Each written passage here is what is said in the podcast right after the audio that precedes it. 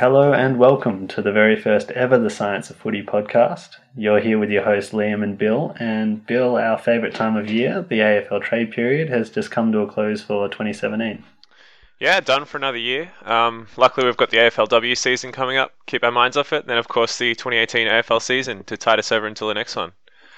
Um, probably a pretty relatively uneventful period, I'd say, compared to a few past ones. Uh, up until the last day, and then, of course, your typical flurry of action. Yeah, it all seems to come to a head on that last day. Um, so, everyone listening at home, you and I are both scientists, hence the name The Science of Footy, but we're probably both even bigger footy nerds than we are regular nerds, so come to put together a few podcasts on everything AFL. Um, we probably missed our true calling in life not following our degrees down the maths and stats lines to do footy stats for champion data or something like that. Yeah, always thinking about uh, ways to get a maybe a statistical algorithm to figure out best trades or something. Uh, something along those lines, I think, would have been nice. yeah, like, did you see there was that guy um, when Brownlow time was around where he did his PhD on making a statistical formula to figure out who will get the votes in every Brownlow game. he so probably makes better money than we do. Yeah, I think Crownbet gave him a job actually. Um, Wow. Writing an article on who who will win the Brownlow from his algorithm, and they call him Doctor Brownlow because he actually has a PhD in predicting who will win the Brown. What a legend.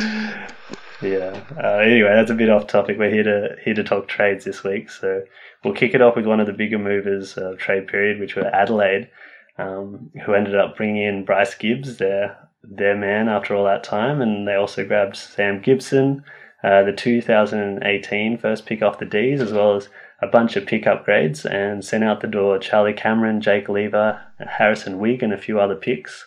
So they'll enter the draft with pick 12, 39, 77, and 109. How did you see their trade period? I think they've done pretty well. Um, they got good value for Jake Lever there. Um, depends how big a loss you consider him. So they reckon that they've got Tom Doedee in the SANFL. Uh, great name, by the way. Um, and they reckon he's yeah he's had a pretty good year in the SANFL, um, racking up the intercept marks. ironically, uh, he's a Geelong boy, so we'll see what happens down the line there.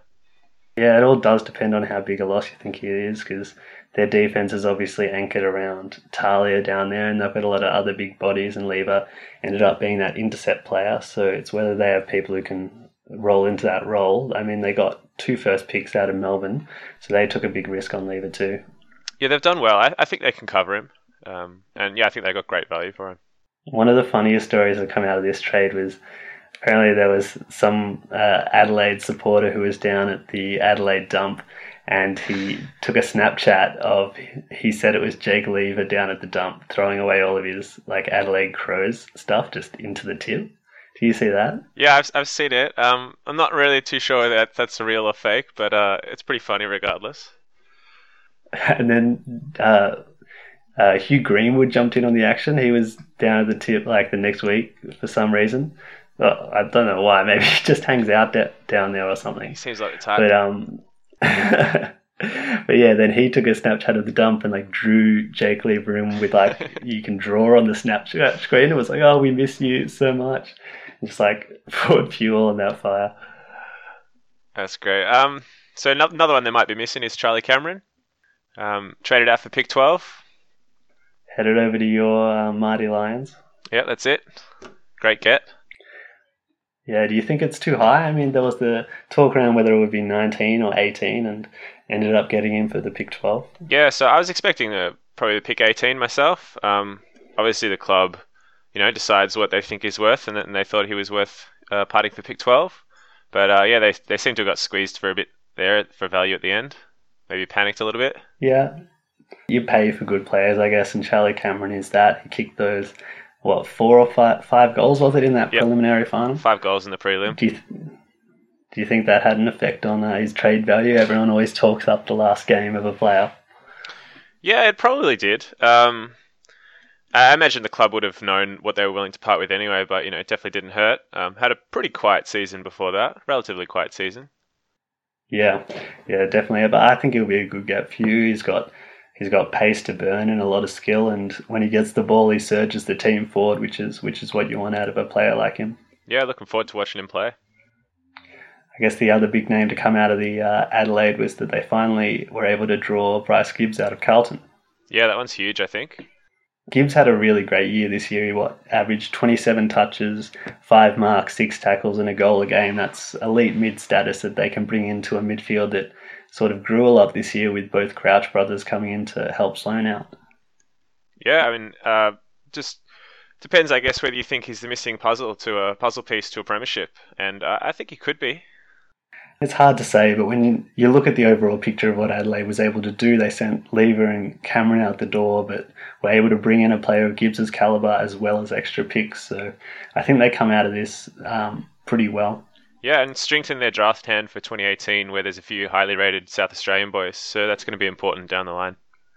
Yeah, so I think for a trade period where you're having some best 22 players leave, I was really uh, happy for Adelaide to see them go in and get a player like Gibbs and um, not end that trade period losing a couple of players for next year. Yeah, I think they've done well. So move along to Brisbane now, maybe your mighty Lions, who saw uh, Charlie Cameron and Luke Hodge come into the team, um, but were lost a couple of players in Schache and Rockliff, and uh, an early second round pick there as well. Yeah, a bit of a strange one. Probably uh, I imagine the club was probably expecting to get pick uh, 18, 19 for Tom Rockliff, but a bit of a disappointing result for the fans when pick two would have been potentially on the table. It's the compensation issue all the time, isn't it? Where I know personally I would have said that um, 18, 19 was a bit low of a midfielder of Rockliff's caliber. You would have been hoping for something a bit higher. Probably need a few more bands in there. I mean, they have, with the current setup, they have no choice uh, that's in between your, your picks two and your pick 19. So something in in the pick 10 range, perhaps after the finalists, would have been more suitable? Yeah, I think so. Um, to see a player like Rocky go out the door and pick 18 come in, it's not ideal, but when the player wants to leave, I guess you, you take what happens. Club didn't seem too bothered by it either. Um, pretty insistent on, on not offering the fourth year, and obviously uh, at the end of last year, um, he was up for grabs and, and no real takers, so um, seemed like a bit of a mutual decision there. And it was interesting to see that um, Rocky's heading over to his old friend Jared Polec, who he gave a bit of a bit of a kick to on the way out when he decided to leave. There was Pearce Hanley and him calling him a mama's boy and um, sort of paying him out a bit for heading out of the Lions, and now he ends up in the same spot. Not only uh, Jared Polec, but his old coach, Michael, coach Michael Voss, um, who apparently, oh, yeah, yeah, yeah, Rockliff was somewhat influential in in seeing uh, Vossi out the door. So could be a few awkward conversations there. Interesting times ahead. Um, Schache out the door is another one that um, you probably would have wanted to get a little bit more, but circumstances around his um, current situation um, meant that you probably didn't get as much for him as he might have been worth. Yeah, so a bit of an unfortunate situation, I think, there with Josh. Um, end of the day, not much you could do, and the, the club sort of moved him on uh, for compassionate reasons, I think. Yeah, you never like to see players who are probably in a bit of a fragile mental state and actually having that homesickness rather than, you know, everyone's saying that they've got the homesickness and they're just leaving for money or a change of places. It seemed like he was um, struggling to get out in the pitch and play footy. Yeah, it doesn't seem like any hard feelings on, on the club's behalf or on, on Josh's behalf there. So just an unfortunate situation, I think. Um, did bring in Hodge for leadership. Yeah, I mean, it'll be interesting to see when you're losing a player like Rockliff um, to get a player of uh, Hodge's leadership and caliber into the uh, team will always be good, especially around the locker room, probably even more than on the field. Yeah, so the talk is like sort of as an acting coach on the field, uh, maybe playing about 15 games next year. I think they've, they've penciled him in for in an ideal scenario. Yeah, it'll be interesting to see him running around in a different jersey. It always is. Mm. The whole same with Mitchell last year. Um, it'll be quite interesting for Hawks supporters. The other um, positive moving into 2018 is uh, the return of Mitch Robinson and Allen Christensen from injury, so potentially acting as sort of new recruits there, even though they're obviously already on the list. Yeah, it's always forgotten those players who missed the whole whole season. Um, it'll be interesting to see our players like Bundy come back. He's missed a year and a half straight of footy, I think, and um, sort of games on and off a bit before that. So we'll see how those players come back into the team. Um, yeah, they could give you a real boost. Overall, probably not the best trade period that we've ever had, but uh, still going to the draft with picks 1, 15, and 18, and then looking to pick up Ballenden with some later picks. ideally. So yeah, I mean, always having having pick one is always going to leave you in a great draft position, and um, having Ballenden coming through looks like he'll be a promising tall. Um, yeah, we'll see what happens come come draft night. Moving on to Carlton. Um, they they got in Matthew Kennedy, Darcy Lang, and Matthew Lobb as a backup ruckman, as well as a few picks there, pick 10, 30, 73, and a few 2018 second rounders. And they've lost Bryce Gibbs, a few later picks starting at 40 and moving outwards, and a few late 2018 picks, and moving into the draft with picks 3, 10, 30, and 73. How do you see them, Lee? Yeah, Carlton had a very interesting trade period, really. Losing Gibbs, well, he's one of their best players, so in terms of a best 22 standpoint, um, you don't like to see that, but they got they got picks in for him, so they'll be heading in with strong draft hands. Um, uh, Kennedy is a very good player who can sort of fill that young midfield role that um, will be left um, with Bryce Gibbs leaving. I think pick 28 was a decent trade for him. I think Carlton got good value there, and um, in terms of a young player who can sort of turn into that sort of uh, in and out of in and under midfielder, I think he'll be a good get for them. Yeah, I think the same could be said for Darcy Lang. Um, pretty good value there. I mean, only worked out to about I think about a fourth rounder for Darcy Lang, and he's a good, promising young mid. I think former first rounder himself. So that's a good result too. Yeah, yeah. Lang's got a bit of toe. He just, just sort of didn't seem to fit into the team down there at Geelong, um, and got moved along. So we'll see. Carlton sort of has been a hit and miss sort of place with those young players, especially the ones that brought in from GWS. So I don't know. We'll wait. And, we'll wait and see how he fits into their structure. Be interesting to see how many former GWS players lining up in their first twenty-two next year. yeah, they've got a few coming over now. Um, I think their talls are the ones that you should watch out for. Your Marchbanks and um, Plowmans, I think they'll be the ones who will develop a bit more come the next few years. Definitely building a pretty solid backline there at Carlton. Those two that you mentioned, and also uh, Weitering. Yeah, yeah, times look pretty good for them. The Lobb one's very interesting. Um, sort of hasn't played any games pretty much for the last two years. Got sent over from Port Adelaide, and everyone knew that he was on a pretty um, hefty dollar contract um, send him over for pick 95. It's a bit of a salary dump there. Yeah, seems like a pure salary dump almost. Um, obviously, you know, no return for Port in, in the draft picks situation and uh, just getting the salary off their books.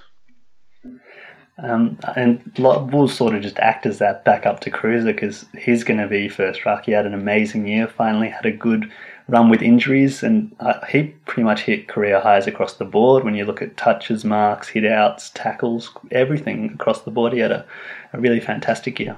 Yeah, he's done well. Um, sort of segueing in here, a club that didn't do so well perhaps is Collingwood. Um, they had a, a really inactive uh, trade period for a team where your coach is in a bit of strife. Yeah, quiet. Um, so they brought in Sam Murray and a 2018 third rounder, and they sent out a 2018 second rounder. Yeah, I mean, it was one of those in, really weird trade periods from Collingwood. Um, Sam Murray was a name that no one had ever heard of, some rookie off Sydney's list. Uh, from what I've heard of him, he was a small forward that um, was moved into one of those um, speedy dashing defenders. Um, there's an obvious hole there in Collingwood's list. They've just delisted um, Oxley and they've had a, a few other players sort of go down with injury or be out of form in that position, and they could use that sort of running half back. But to send away a second round pick um, for next year for a player who's coming off the rookie list was, yeah, a bit odd. It, definitely a bit odd, especially when you consider that if uh, if Collingwood finish in the lower half of the ladder again, that pick could be in the early twenties in in quite a strong draft supposedly. So could be quite the price to pay. Yeah, I'll be following him very closely to see how he if he if he plays next year or sort of how he looks because yeah they've obviously targeted him from a way out and we'll just have to wait and see if he can turn into a player because they've paid a price for him. The other thing they've done is delisted a few of their key position defenders. Um, it's not not leaving a lot on the list. Yeah, Lockie Keeffe and uh, Shade as well. I thought Shade looked okay at different times um, when he got games, but um, both those boys uh, sent out the door, and I'm not too sure if they'll um, be picked up either. Um, so does so it's not trade related, but does sort of bring the question as to how long you think Bucks has got. Um, could be off to a bad start next year. It's sort of a tough draw in the first couple of rounds. Yeah, they've got a few teams um, at the start of next year, which I reckon will be pretty tough games. They open up against Hawthorn, and if that one goes down, they've got the Crows and I think the Tigs early on. And yeah, it'll be interesting. They've just backed uh, Bucks in with sort of that, um, you know, model that everyone saw with Hardwick at the Tigers, where everyone wanted him gone, but they sort of stuck with him. And Collingwood's doing the same thing with Bucks, but if they don't get some wins on the board early, um, yeah, I'm not too sure how long it'll last. It's an interesting comparison because Hardwick had taken the Tigers to the finals several times. Um, not not getting any wins there, but at least made the finals several times. Whereas, whereas Buckley hasn't had that success, so they've they've gone all in. That's for sure. Yeah, I mean Buckley's the scenario where he took over from pretty much a premiership side and has probably brought them down the ladder every year to sit low they've got a great midfield, but just uh, their forward line and their general spine is just leaves something to be desired. I think for next year, if Collingwood can sort of have a run with injuries where Jamie Elliott and Fasolo and Ben Reid all line up in that forward line, it's a very different team. I'll move on to uh, Essendon, who may be the trade week winners. So bringing in Adam Saad, Devon Smith, Jake Stringer, and a 2018 second rounder and sending out picks 11, 30, and 2018 second and third round picks. And they'll go to the draft starting pretty late with 48, 67, 85, and 103. Yeah, it was one of those scenarios where Dodoro got it done. I mean, everyone makes fun of Dodoro a bit for being pretty hard to deal with and hard to trade with, but he was able to bring in three really quality players um, and not really spend too much to do it. Yeah, I think he cleaned up. I think uh, Devon Smith's particularly a bargain. Got him for about pick 40. Um, he's 24 years old, played 109 games, and kicked about a goal a game. Yeah, those those players are hard to find. Like young players with some X factor who can both accumulate the ball and um, kick a goal. I think he can develop into a really really quality player. And pick 40 is an absolute bargain for him. You're right. Adam Saad as well also seems to be a bargain. Gave up a future second rounder. Um, he'll slot right into the half back line and free up McGrath, I think, to go to the midfield. The way Saad attacks um, the play and sort of moves the ball really quickly out of defence, that'll fit in really well with sort of Essendon's um, run and gun style of gameplay. Um, oh, so there's word that McGrath will move out into the midfield after playing um, in the back line for his first year. Is that um, what you've heard? Yeah, that seems to be the case. Um, and yeah, be an interesting move for McGrath he had an unbelievable first year. Obviously, the rising star winner um, across that back line. Um, he both looked composed with the ball, but was also able to have a few roles. I remember he played a defensive lockdown on Eddie Betts one game and kept him pretty quiet. So he seems very coachable and can play a few different positions. Yeah, very promising player. Um, another promising player for them, Jake Stringer. Um, obviously, had a bit of a, a tarnished brand recently. Um, talk of him cheating with a few young girls, gambling issues, and obviously the uh, the breakup with his girlfriend. Yeah, all that stuff came out at a very interesting time, didn't it? Because there was talk of what's doing a worth, is he worth pick eleven straight, and all this stuff came out, and it sort of lingered on, and pick twenty five and thirty ended up getting the deal done for Essendon. So, uh, interesting point of discussion for Essendon is the fact they've been able to bring in these three players um, under what you would imagine is a tight-ish salary cap. So the word is that everyone's wondering what exactly the um, drug scandal payouts are and who's getting how much money because, you know, if you've got a Dyson Heppell getting a million dollars from the drug scandal, he might not be asking for a $1 million AFL contract. He might be happy taking that $500,000 contract and that'll allow them to fit all these other players into their salary cap. Pretty interesting scenario there. Um, perhaps the AFL turning a blind eye. Maybe, you know, it's one of those things where probably on the smaller scale it's a bit harder to police, where the players aren't really pushing as hard for their little bumps in their contract. But um, yeah, I'm sure that'll be looked at. Yeah, their salary cap would be tight. Um, it was one of those things where this year they sort of got the label of the baby bombers, despite the fact that I think they had the one of the second or third oldest lists and most experienced game playlists in the league. So, yeah, I'm not too sure how that all played out. So, a few retirements there probably dropped the age.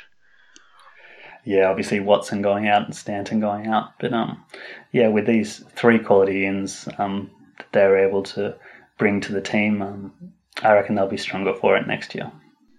Yeah, they seem pretty well placed. Probably the only negative is they're starting the draft at pick 48. Um, never ideal, but price you pay for bringing in three quality players.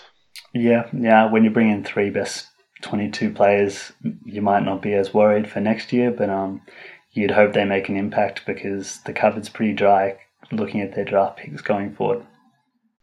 All right, we'll move on to Fremantle. Uh, he also did pretty well, bringing in Brandon Matera, Nathan Wilson, pick two, which is a big one, and a few later picks starting at 66. And they lost Harley Balic, Hayden Crozier, Lockie Weller, pick 57, and 2018 second, third, and fourth round picks. They'll enter the draft with a pretty strong hand. Picks 2, 5, 42, 60, 66, and a few picks onwards from 70.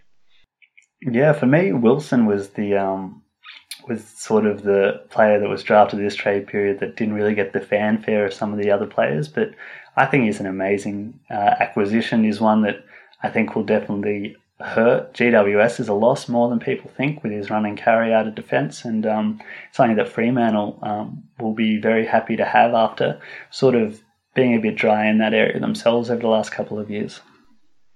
Absolutely. Um, how do you see uh, Lockie Weller as a loss? I know that he's got the sort of Saints connection with Maverick. Yeah, I, I, was always one of those ones that hoped that one day that he'd come over and play with his brother and the Saints could nab him. But if I knew pick two was what go, uh, Fremantle were after for him, I don't think I would have been as keen. It's it's a huge price to pay, but I guess he's a young player. He's played every game for them over the last two years and was a previous pick 13. So there's no reason why he hasn't gone up in value from the place he was taken in the draft. Um, well, we'll have to wait and see what sort of player he becomes and who goes at pick number two. But Fremantle's sort of coming into this draft with a very strong hand. Yeah, two picks in the top five is always a uh, a great position to be in. They've also brought in Brandon Matera. Do you think he can play a role? He he definitely can. I mean, everyone forgets the um, sort of uh, bump they got when Yarran was playing good footy for them. Obviously, not in the team anymore, and um, Ballantyne's getting a bit older. And Matera is a player who sort of was in and out of the Gold Coast side, but he's racked up 100 games. I think it's gone a bit unnoticed. So he's a player that can come in and play that small forward role for them. They've also uh, delisted Zac Clarke, who's a, a ruckman with 100 games behind him. Um, you expecting him to find another home? Yeah, it depends. I mean, for clubs that are looking for a backup ruckman, I I think he's a really good option. He sort of was a bit um, pushed aside by the Sandilands um, Sol Ruck sort of um, connection that was going on in in Fremantle. So a team like uh, GWS who are running with a just Lobb as the only ruckman, or someone like that might find him. But he was a really good basketballer growing up, I think. So maybe you'll go and. Uh, did you hear Jesse White? He's training with one of the NBL teams, the uh, former Collingwood player. No, I didn't.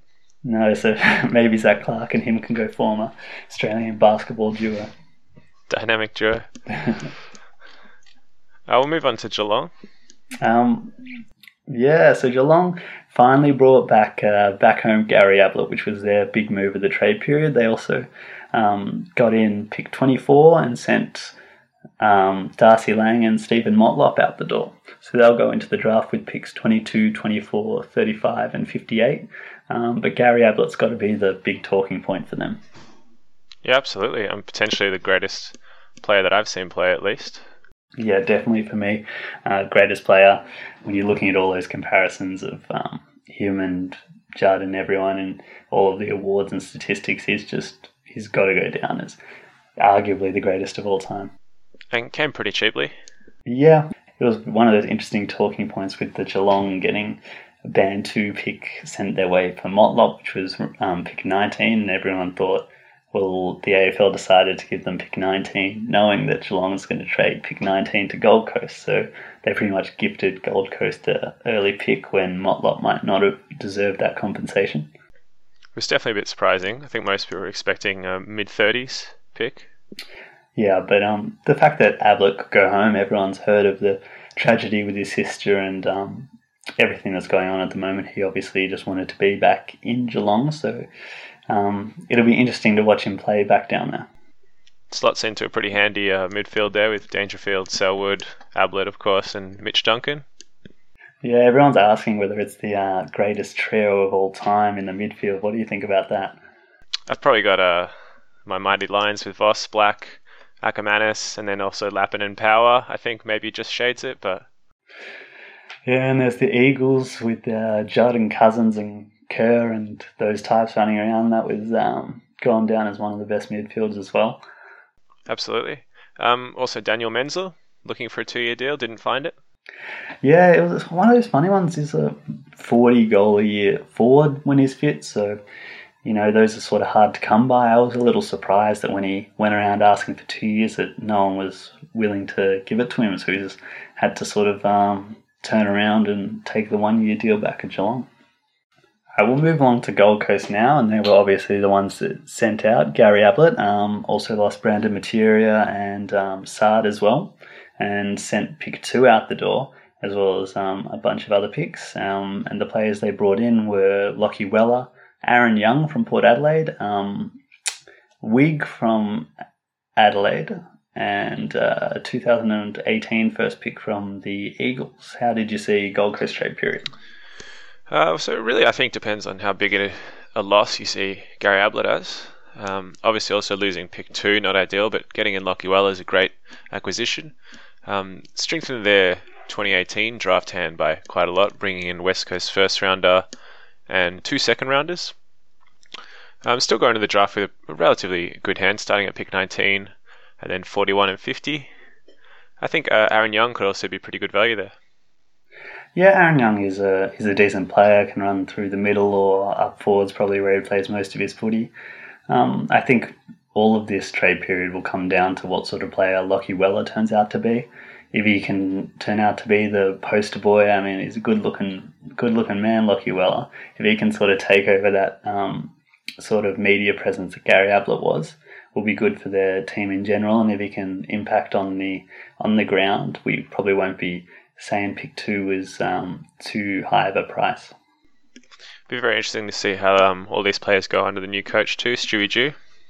Yeah, yeah. So he'll be taking over a club that's sort of, you know, down the bottom of the ladder. It's had its key player walk out the door. They they're not allowed to play at their stadium for the first six rounds or whatever because something's happening there. So he's walked into a bit of a tumultuous situation. Um, do you know anything about this Wigg character that they've brought in from Adelaide?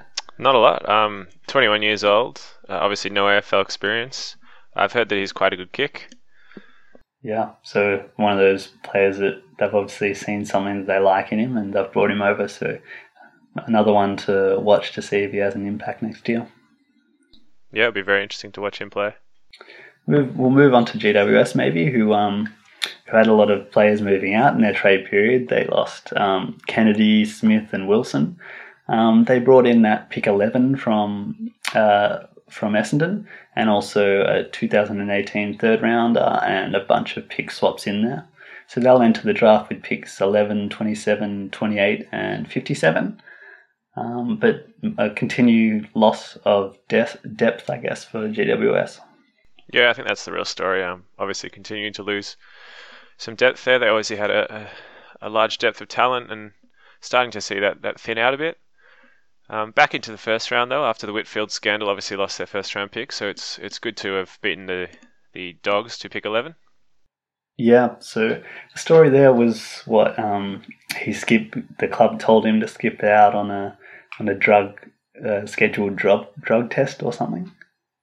Something along those lines. I think he uh, he went and stayed at the house of Craig Lambert, who was the player welfare advocate at the time, and uh, yeah, dodged out on a test seemingly. And they got fined as a result.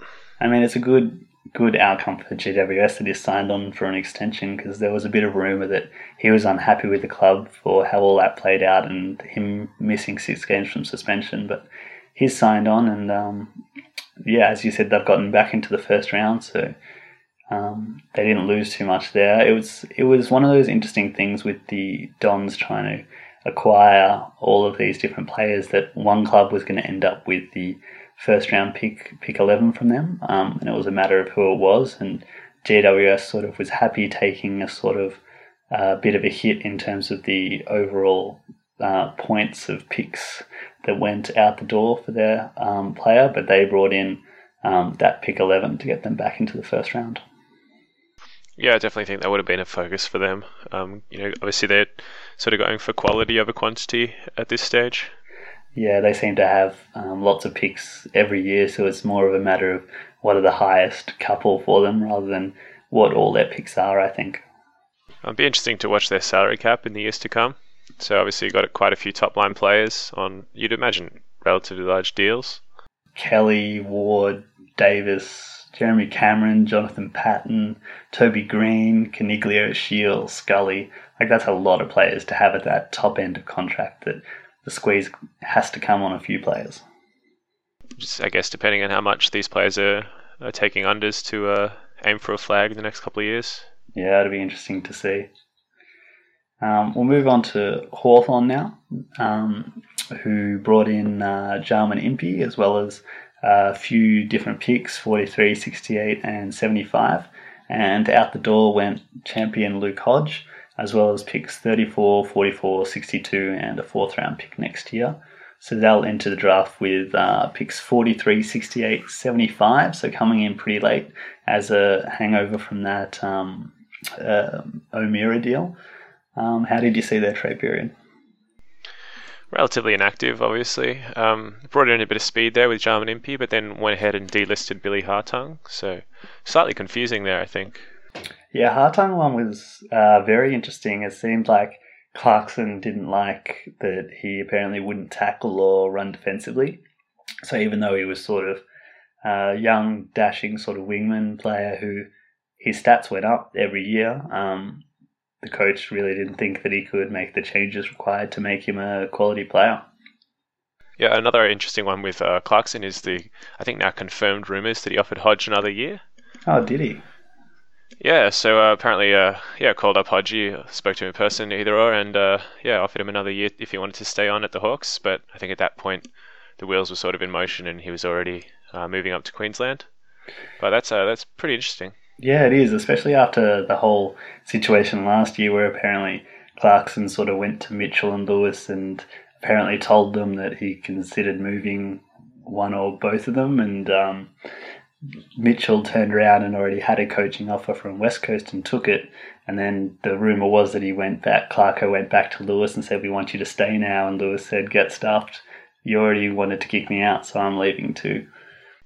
Yeah, so also um, one article on the AFL website stated that uh, Clarko actually messaged Hodgie with about 15 minutes to go in the trade period saying that he didn't think it was going to get done.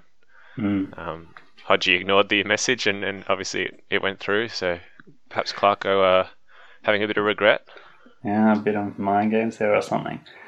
But yeah, um, he was sort of always linked to retirement Hodge, so that loss is sort of um, sort of lessened a bit. And I mean, Impey, he's a good player. He's still very young, 22 years old, and um, played 77 games already. So those sort of players um, don't come around too often. Um, and I think he could be a good good acquisition for them.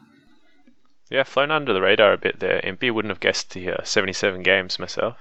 No, no, me either. But um, yeah, but to uh, pick 33 in the fourth round, heading over to Port Adelaide, who who really needed players to go out anyway to fit everyone that they were getting into their team this year. So maybe a bit of a win-win for both teams there. Absolutely. Uh, next up, we got Melbourne. So ins are Harley Balic, Jake Lever, obviously the big one. Picks 31, 36, and a 2018 third rounder. And out, former number one pick Jack Watts, picks 10, 66, and their 2018 first and fourth rounders. They'll go to the draft with 28, 31, 36, 47, and a few later picks. How'd you see them? Yeah, well, it all depends on how Jake Lever uh, fits in and how good he turns out to be. They've dropped their um, first round picks in both this year and next year's draft, so they've invested a lot into him. Um, they've invested a lot of money into his contract as well, and there are rumours that are unsubstantiated, but apparently Hogan is not very happy that that contract maybe pushed Jack Watts out. You got Petrarca and Oliver who are sort of asking why their contracts are a lot lower than Lever's. So we'll wait and see what sort of impact he can have for their team. Definitely a large price to pay. Obviously, you're both in, in the money, but also the picks. Two first round picks um, for a third tall is, is quite a lot. Yeah, I mean, it'll be interesting to see um, when Lever has to play sort of um, more of a prominent defensive role. Um, when he was with Adelaide, obviously, he was sort of third tall floating around, and whether he can sort of have that role in Melbourne is yet to be seen, and whether he could be as effective when he has to play more one on one football is also um, one that we'll have to wait and uh, see how he handles. Jack Watts out after about, I think it's nine seasons at the Demons. Um, obviously, well publicised former number one pick, and out the door now for pick 31, I think it was. Losing a number one pick for pick 31 isn't ideal, and personally, I think that he is currently worth a higher pick than 31. I think he plays really good football in that front half, um, sets up a lot of play for Melbourne, and I think he'll be damaging over at Port Adelaide. Yeah, I think that could be a bigger loss than uh, perhaps first thought. Um, Harley Balic is the other one they brought in. Um, what do you know about him? Uh, one of the main things that, that sticks in my mind is uh, the rumours of, of when he was drafted that there was a few issues there and that he may not do too well going into state. Um, so yeah. not, not too surprised to see him coming home. I definitely remember in that draft year he was touted pretty highly, maybe even going around the first round somewhere, and then he fell all the way to, into the 40s um, for his draft pick. Um, and obviously, any concerns teams had sort of did follow him, follow him, and um, we'll have to wait and see about whether he can get on the park and play good footy. It'll be interesting to see whether he's in the best 22 to start round one. Yeah, definitely. We'll move on to North Melbourne now, who was another one that sort of wasn't very active during the trade period. They um, sent out um, Gibson and uh, Mullett and a range of players, as well as pick 46 and a 2018 third round pick, and brought in picks 91 and uh, two picks next year, the St Kilda third round pick and the West Coast third round pick. Um, so they'll enter the draft with picks 4, 23, 64, and 78. Um, not a lot of action there for North. No, pretty inactive, especially after the obviously well publicised large offers to Dusty Martin and, and Kelly. They sort of had their eyes set on really high targets who they decided not to leave. So I don't think there's too much that can be read into missing those sort of players. It's not like they went to other clubs. Um, but for a team that's sort of heading into a rebuild to not really go in with too strong of a draft hand this year or um, anything like that, it's not like their hand is overly high. They're just going to have to back their um, back their recruiting to pick the right players. And some interesting uh, delistings too. Uh, Gibson and I know that you like Aaron Mullett. Yeah, I mean, Mullett was one that sort of surprised me because he's a 25 year old.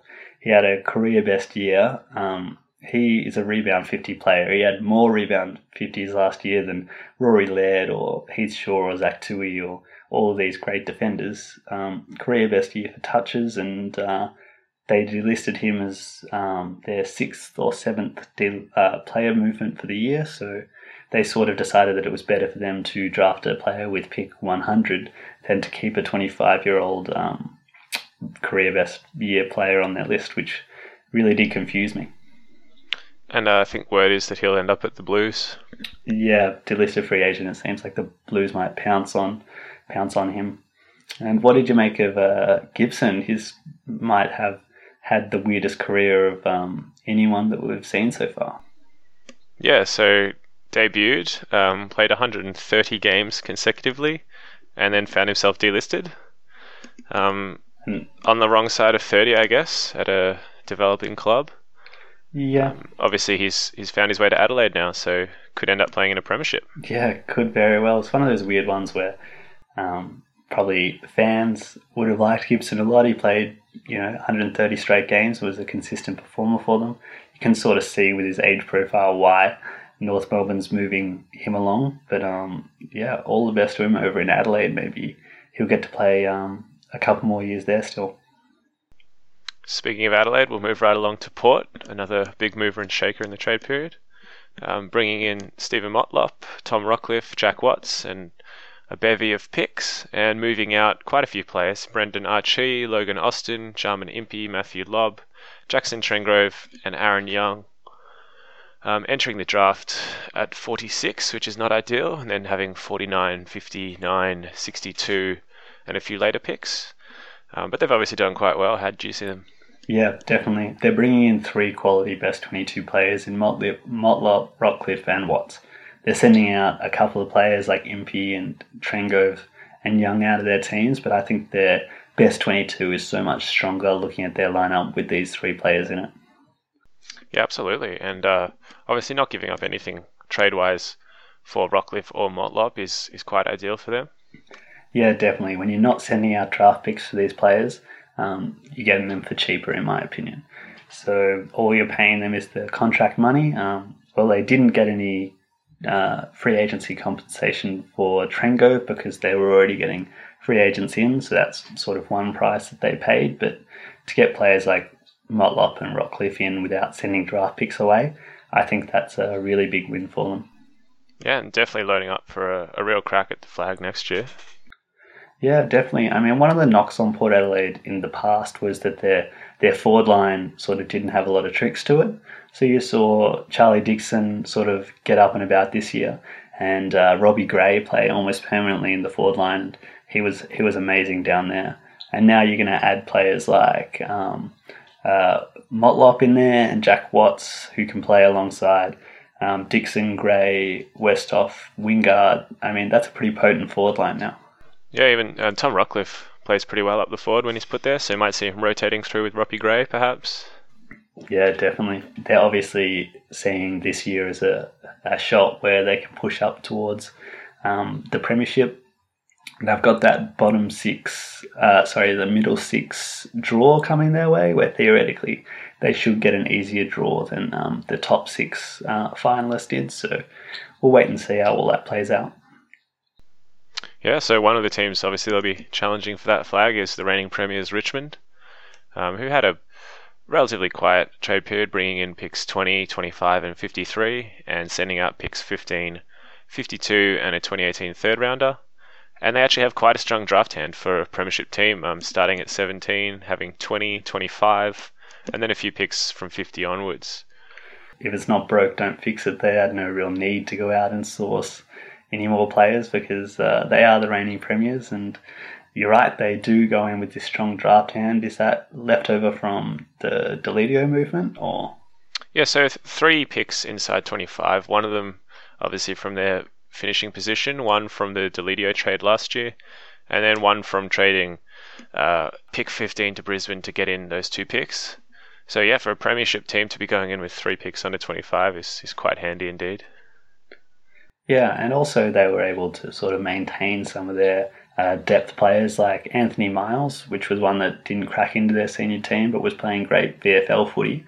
Um, they were able to keep him on the list, which I'm sure they were quite happy about. Absolutely. I think uh, for, for me, the, the biggest talk about Richmond is not how they've done in the trade period, it's, it's how many members they're going to have in 2018. Everyone sort of forgets what a juggernaut they are. Everyone talks about Carlton and Collingwood, but Tigers probably would dwarf them in supporters if you count everyone. Uh, I'm thinking 80,000, absolutely. and uh, 80,000? Uh, I'm thinking 90,000 is, is potentially on the cards. I actually did see um, Peggy O'Neill come out and say that the other day that they're aiming for numbers like that. Um, I think coming off a premiership, you always see a huge spike in numbers. I reckon Dogs got about, I think it was 8,000 more members this year than they had um, in years before their premiership. So, um, yeah, we'll wait and see. It's it's amazing the supporters that come out of the woodwork when um, you've had a bit of success. Absolutely. I, Richmond fans in particular, I, I would imagine. Uh, I've met a few over the past couple of months that I had no idea were, were Richmond fans. yeah, just pop up to rub it in, and you're like, I'm not so sure you even watched the grand final. Yeah. Uh, well, we'll move on to uh, to my boys, St Kilda, in this one. Um, also, didn't have a lot of movement this train period. We brought in Logan Austin from Port Adelaide and um, a fourth rounder and uh, from Port Adelaide and Adelaide next year, and we sent out picks 59, 63, a second round pick next year, and a third round pick. Uh, so we'll be entering the draft with a strong hand that's left over from our trade with Hawthorn last year. So we'll have picks 7 and 8, as well as picks 34 and 45. Yeah, I think uh, for me, the biggest story about St Kilda is what they didn't do. So um, obviously, they've made a bit of noise over the past few years about trying to bring in you know, sort of your Fyfe, Martin, Kelly, and then even around the trade period, there was talk of Andrew Gaff and Rory Sloane. So haven't landed one of those big name mids that they were looking for, but as you said, do have a pretty strong draft hand with picks seven and eight. I, I hear a lot of supporters really complaining about us not bringing in those players, but at the end of the day, they weren't moving anywhere. It's not like Fyfe or Martin or Kelly were moving off to clubs and didn't choose St Kilda, chose someone else. They don't want to move, and the clubs don't want to move them. So if the players aren't there to get then you can't get them essentially. Um, but it'll be interesting come next year when your Gaffs and Sloanes do come up on the free agency table. If they're looking to move, um, I think the Saints will be hoping that um, they can put a hand up with apparently a bit of a gap in our salary cap to burn. Absolutely. Um, what do you think of the uh, acquisition of Logan Austin? It's one of those things where um, St Kilda's uh, key position defender depth is very low. So we've got Nathan Brown and Carlisle, but when you go into the VFL level, there's no one there to replace them if they got injured. So we definitely had to bring in some support. We've got Hugh Goddard, who's a who's a promising recruit, but he, he has had a lot of injuries over his first few years. So to bring in Logan Austin, um, he'll add to that depth. He's a 22 year old who sort of uh, was drafted and didn't play in his first year, and then in 2016 played 11 straight games uh, as a key defender for Port Adelaide. But then he broke his ankle and didn't really get into the uh, team this year. So we'll be interested to see if um, he can sort of break uh, into the senior team, maybe push Nathan Brown for that position um, over the next year or two. Yeah, it'll be interesting to see how he goes. Um, another team that was even more inactive than, than you guys was Sydney, um, sending out uh, Sam Murray and a few later picks 2018 third round pick and pick 70, and bringing in Collingwood's 2018 second round pick, and, and that's all they did. Yeah, they sort of just um, sat back and let the trade period roll by, except for Collingwood's um, poaching of Sam Murray. Um, there was always talk about whether Kurt Tippett would be on the move. He's obviously on a very big contract, but um, he broke his ankle, I think, later in the year and will be on ice for a while, which sort of poured any water on that. I mean, personally, I just wouldn't bring in anyone to my club named Kurt. Oh, it's a terrible name, isn't it? but uh, yeah, it'd be interesting to see if he can obviously get back on the park and, and play some good footy. Sydney's just a question mark. I don't know. I, I think they'll be very good next year from their form in the second half of the year, but what happened at the start of the year and they ran out of gas at the end and I really don't know what to make of where they should finish next year. Same could be said of uh, West Coast, who are probably next up on the list. Um, bringing in Brendan Archie, picks 21, 26, 37, and 2018 second and fourth rounders, and sending out their 2018 first rounder, 2018 third rounder, and pick 50. Uh, taking a strong hand to the draft in terms of depth, they have 13, 21, 26, 32, and 37, as well as a few later picks. Um, how'd you see them? rebuild. That's the only question, um, only statement to make for them. I think you're losing Priddis out of that midfield as well as Mitchell, and um, you're losing Petrie and Giles, and they'll cut every older player out of their list. Wellingham and Brad Hill. Um, so I, I, expect them to be the club that drops um, severely down the ladder, sort of like North Melbourne did um, this year. Um, they get Nick Nat coming back into this team, but with sort of that depth that's gone out of the middle, um, I'm sure they'll be targeting midfielders with their early draft picks and um, be trying to blood some games into them. Yeah, I mean, five picks inside 40 is a pretty good hand to go to the draft with if you're looking to get some, some young talent in. And obviously, Brendan Archie could play a role. Yeah, Brendan Archie's sort of not really had a really clean run at it. Um, so he'll come over and um, probably get some more opportunities in this West Coast side and um, yeah, we'll see what players they bring in and sort of what role they can play next year. But um, I see them heading down the ladder, I reckon, in uh, 2018. Interesting prediction. Um, we'll move on to the uh, doggies now, who brought in uh, Hayden Crozier from Freo, as well as uh, Josh Schache from Brisbane, Trengo from Port Adelaide, um, as well as pick 16 and a fourth rounder next year. They lost uh, Jake Stringer and um, picks 28, 41, 83, and the second round pick next year.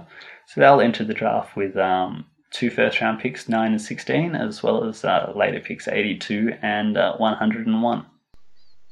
Yeah, so Josh Schache, the big in there for me. Um, obviously, with a few well documented issues, but he is a former pick too, um, slotting into the lineup there alongside Tom Boyd. So a very talented uh, forward line there now with, with Boyd and Schache. And if he can get his head right and, and play some good footy now that he's back down in Victoria, um, it'd be a huge get, I think. Yeah, definitely. Um, do you see Boyd as playing that permanent one-two punch with Schache in the forward line now, or do you think he'll continue to sort of move around the ground? It's tough to say. I, am surprised. I was initially surprised, at least, that he was moved into the ruck um, in the first place. So I wouldn't have predicted that uh, way back. He was very highly rated as a, a, key forward coming out of the junior ranks. So it was definitely interesting to see. But I, I will say that if him and Schache can get fit and firing, they will have one of the best forward lines in the league. No, no questions about it. Yeah, definitely, and one that will go forward many years into the future if they can both um, stick together down in the forward line. For me, it's Jackson Trengove coming into this back line. They were absolutely decimated with um with their key position stocks down there. With um, Adams got injured, um, and then they're left with um, sort of smaller types like Easton Wood trying to play up um, on bigger numbers. So to get Adams back from injury, and then Trengove also um, as a big uh, sort of key position brute to hold down some key forwards, I think that'll help them a lot. And also Hayden Crozier coming in, um, potentially slotting into the best 22 to replace uh, the holes left by Boyd or Murphy. Yeah, um, Crozier was sort of a, a bit of a tease when he was at Freo. Everyone sort of said, oh, Crozier could break out this year. It could be his year to step up. And uh, he sort of just hovered around a sort of C grade player over there. But um, Dogs have had success in the past, bringing in players like Biggs slotted into that back line and played some really good footy. So there are places open for Crozier to to step up. Um, so we'll see what he does. And probably the other story coming out of the Dogs is the no contract offered to Stuart Crameri. Yeah, an interesting one there as well. Um, I don't think he ever truly came back from that year out um, after the supplement scandal. Um, apparently, he um, just went and uh, sort of let himself go a bit and um, enjoyed himself at the at the pub and the TAB. I hear, but um, yeah, there, there, was interesting talk about him saying that if the Bombers wanted to take him back, he'd be happy to go back to Essendon. But there's no word on anyone picking him up so far. Uh, we'll move along to uh, winners and losers. So, who did you have as winners and losers of the trade period? Um, I think the big winners would have to be Port Adelaide. Um, they brought in uh, one of the premier midfielders in the comp in, in Rockliff to add to a really deep um, bash crash midfield there. They've got Motlop and Watts who um, can play in that forward line, and um, best of all, that they didn't have to sell away all their draft picks to get those players. So for me, they were definitely the big winners. Um, for losers, I think North Melbourne, who's going through a um, a rebuild for them to sort of sit back and not, not have any movement and even shift some of their picks this year to next year in just pick swaps. Um, they need uh, talent in and talent in now. So for them to be sitting back and even pushing their picks later, uh, they're a bit of the uh, losers for me. What about you? Winners, uh, obviously, I've got Port and I also had the Dons. Um, obviously, bringing in the three S's with Smith, Saad, and Stringer. three three best 22 players, all in the right age group for them going forward. Um, that's huge. Uh, one out of left field, I also really like the the position that Richmond have found themselves in. Obviously, winning the flag um, is ideal, and then having three picks in the top 25 uh, is is very impressive for a, a, premiership team. And also interesting to note that they, they essentially won the flag with one less player on the list uh, due to the loss of of Yarran. So I think they've found yeah, themselves yeah. In, in, in, quite a positive position, draft wise at least, for a for a premiership outfit. And then losers, um, like you said, North were quite inactive, and then I, I would also say that uh, the Pies were similarly inactive and seemingly overpaid in the only trade that they did. Yeah. Um, so yeah, I'd probably have to add the Pies to that list. Yeah, yeah, I would, I would have to agree with those two. Um, the big talking point of the week, if um, a big talking point did come out, was that um, uh, Brett Anderson on SEN said that as early as next year, the AFL could bring in um, live player and pick swaps on draft night. So, like they do in the American sports, when it's draft night, when it's your pick, you can swap your pick for somebody else's or trade it for a player um, as the clock's running on your pick. It'd be very interesting, I think, if they brought that in. Um, be interesting to see how clubs use that. Uh, obviously, if if someone you know who you're hoping to slip to your pick gets drafted, perhaps you trade away the pick. Yeah, there's a lot of different things that can happen. I don't know if anyone's seen the movie Draft Day, but go watch it. Maybe you can pull some shifties and trade away your picks and end up getting um, uh, players that you wanted later down the draft anyway. Um, but it'd be interesting to see if they bring something like that in. What happens to trade week? Is it all just pushed on to draft night, or do you have trade week and then additional on draft night, or just a whole wave of off season where you can move players at any time? Yeah, I think the the last option there is what they may end up going for, but it would be interesting to see um, what sort of model they move with and, and, whether that's a success. And do you see any movement on? There's the big like uh, Damien Barrett tirade on that we should scrap compensation for free agency, whereas if a player wants to leave for free agency, the club shouldn't receive um, any draft picks in return. What do you think about that? I think it's a one more example as to why no one should listen to Damien Barrett. Um, I, I, I, terrible idea as far as I'm concerned. Um, obviously, you're freeing up the salary cap, but I think that there needs to be some sort of compensation, even if it's not a complete effective compensation for the quality of the player to, to have players leaving for nothing. Um, I, I, don't think it would work out too well. You'd see too much movement from lower clubs to top clubs. Yeah, I mean, I follow a lot of the American sport where it happens, and not only do you have these players moving around all the time, which means that supporters stop following clubs and stop buying club memberships because you end up supporting players who are always jumping around. But additional to the free agency movement, it makes clubs want to um, trade players out the door when they're coming towards free agency so that they get a little compensation for them anyway. So if you want to see players moving around the league and sort of people losing their loyalty to clubs, I think that's what will happen if you sort of move down that line. Yeah, so it may make trade period a bit more active and a bit more interesting, but I think overall that would be a detrimental effect to the league. All right, guys, that's it for us today in our first uh, Science of Footy podcast. Um, we'll hopefully be back in a few weeks to give you a pre draft show and run through a few of the players and potentially who could be going at your club's picks.